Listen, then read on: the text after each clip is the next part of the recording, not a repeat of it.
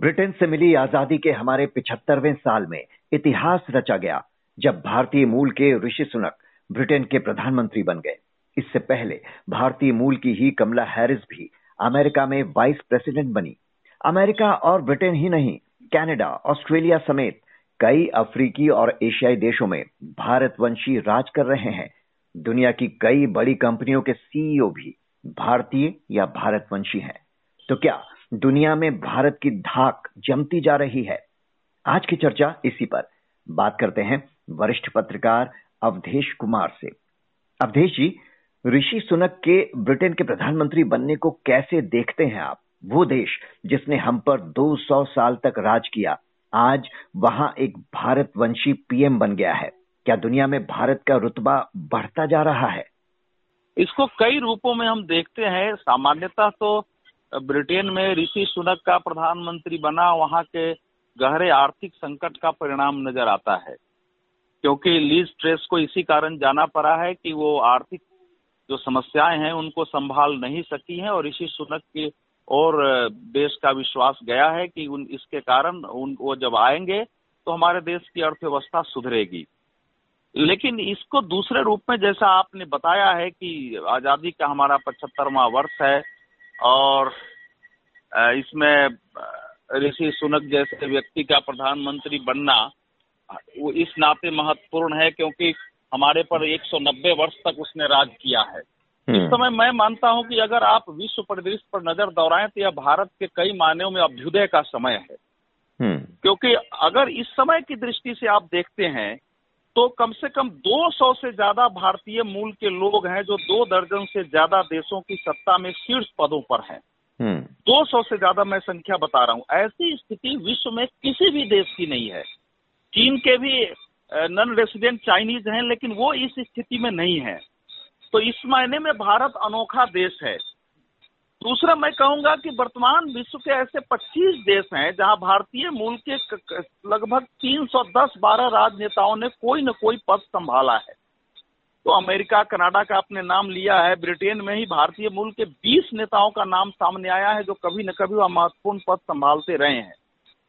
तो हम्म। ज़ाहिर है कि इस समय अगर आप देखेंगे तो जो आपने नाम लिया मैं कुछ नाम लेना चाहता हूँ। पुर्तगाल के वर्तमान प्रधानमंत्री एंटोनियो कोस्टा सेशल्स के राष्ट्रपति केवल राम कलावन मॉरिशस के प्रधानमंत्री प्रविंद्र जगन्नाथ और राष्ट्रपति पृथ्वीराज सिंह रूपून सुरीनाम के राष्ट्रपति चाँद संतोखी गुयाना के राष्ट्रपति इरफान अली अभी ये सब भारतीय मूल के ही हैं हम्म। अभी आयरलैंड में 2017 से 2020 तक जो प्रधानमंत्री रहे हैं लियो बराडकर वो भारतीय मूल के हैं अभी नहीं है लेकिन आप जानते हैं उनकी महत्वपूर्ण भूमिका है न्यूजीलैंड की जसिंडा सरकार में प्रियंका राधा कृष्णन शामिल है। उनका जन्म चेन्नई में हुआ था।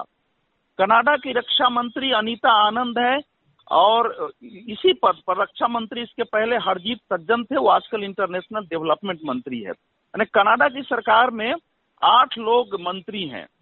तो इस प्रकार से हम देखते हैं कि दुनिया भर में भारत वंशियों की इस मायने में, खासकर राज सत्ता के मायने में इतनी बड़ी भूमिका है जिसकी कल्पना शायद पहले जब भारत गुलाम रहा होगा तो नहीं रही होगी।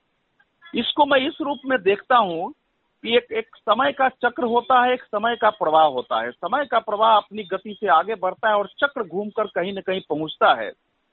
मोहम्मद पैगंबर के पैदा लेने से चार हज़ार वर्ष पहले अरब के एक विद्वान तुरफा हुए हैं, जिसके बारे में जो पढ़ेंगे वहाँ के दार्शनिक हुए हैं, उन्होंने अपने समय में एक खुदा से प्रार्थना की थी कि हे खुदा मेरा सारा जीवन लेकर एक दिन के लिए मुझे हिंदुस्तान में पैदा कर दो क्योंकि वहाँ पैदा होने से सज्जनों की संगति मिलती है और जन्म जन्मांतर से मुक्ति मिलती है। तो ये वो भी समय था और दूसरा समय वो था जब दुनिया भर के आक्रमणकारी भारत की संपदा के यहाँ की समृद्धि को मानकर और यहाँ आक्रमण करने आते थे। तो अब ये भारत का दूसरे रूप में है कि जो भी भारतीय हैं वो अपने संस्कार और चरित्र से विश्व में अपना स्थान बनाया है और ये तो केवल राजनेताओं की बात है ऊपर के स्तर पर स्थानीय स्तर निकायों में अमेरिका ब्रिटेन कनाडा सब जगह स्थानीय निकायों में भारतीय बड़ी संख्या में है स्थानीय राजनीति में है। और जो मैं इसमें एक और बात जोड़ूँगा कि अभी कमला हैरिस का नाम आपने लिया लेकिन उनका कैटेगरी ये माना जाता था कि वो थोड़ा सेकुलर है धर्म से अलग रहती हैं लेकिन उनको हम्म। भी टाइम्स स्क्वायर में दीपावली मनानी पड़ी है वहाँ। जी। मेरा सवाल यही था कि वो टाइम स्क्वायर में दिवाली मना रही हैं ऋषि सुनक जो हैं वो मंदिर जाते हैं पूजा करते हैं। तो ब्रिटेन जहाँ पर हमेशा गोरों का ही राज चलता आया है ऋषि न गोरे हैं दूसरी बात कि वो अल्पसंख्यक भी हैं। अपनी हिंदू पहचान को ओन करते हुए उन्होंने ये जगह बनाई है।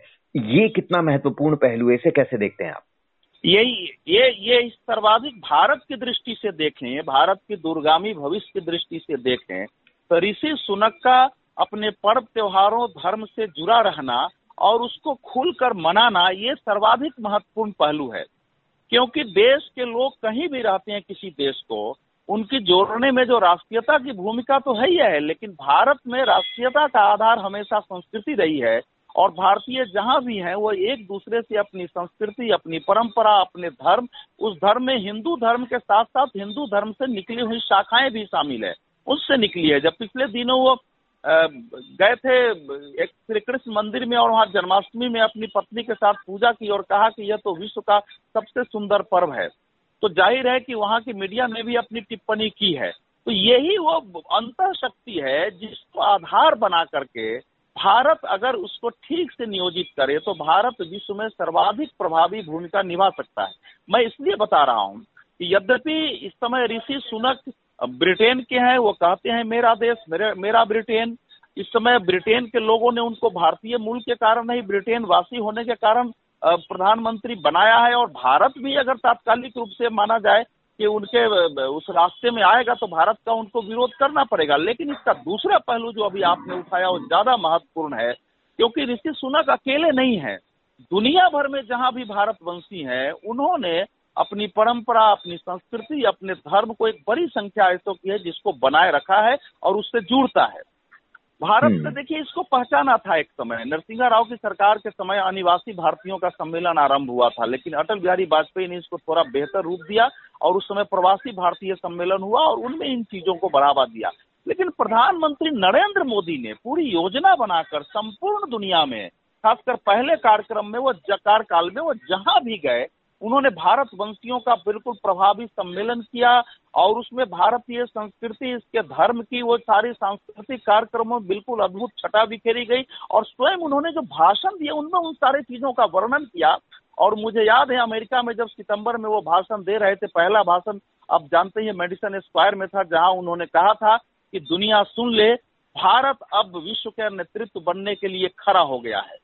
तो ये एक, ये ऐसे ही नहीं था। उसके पीछे यही सब ताकत थी जिसमें ऋषि सुनक से लेकर के और प्रवीण जगन्नाथ और बाकी जितने मैंने नाम लिए उन सब का आगे बढ़ना और व्यापार में, वैज्ञानिक के क्षेत्र में, वहाँ के एक्टिविज्म में, एनजीओ के क्षेत्र में भारतीयों का उस रूप में खड़ा होना, वो वही ताकत उनके पीछे बोल रही थी। तो इसलिए ऋषि सुनक का यो जो शक्ति है वही उनको भारत से जोड़ेगी।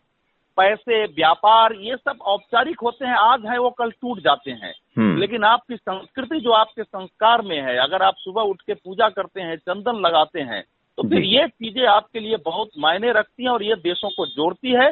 इसीलिए मैं कह रहा हूँ कि भारतीय संस्कृति के उत्थान का अभ्युदय और उत्थान का मतलब हुआ भारत का उत्थान क्योंकि हमारे देश की जो आधार भूमि है जैसा गांधी जी ने कहा हमारे राष्ट्र का आधार संस्कृति है हमारा भारत का राष्ट्र जो है एक भौगोलिक और राजनीतिक कंसेप्ट या भौगोलिक और राजनीतिक संकल्पना न होकर सांस्कृतिक संकल्पना है। यहाँ अलग अलग राज्य हो सकते हैं, देश अलग अलग हो सकते हैं, लेकिन जिसको हम एक आर्यावर्त या अखंड भारत कहते हैं अगर सांस्कृतिक रूप से देखा जाए तो संपूर्ण भारत में फैले हुए भारत वंशी अगर धीरे धीरे इस भाव से जुड़ते हैं तो वो एक बड़ी कल्पना है जो भविष्य में साकार हो सकती है। जी, एक तो बात भारतवंशी की और दूसरी हमने बात की हिंदू आइडेंटिटी की।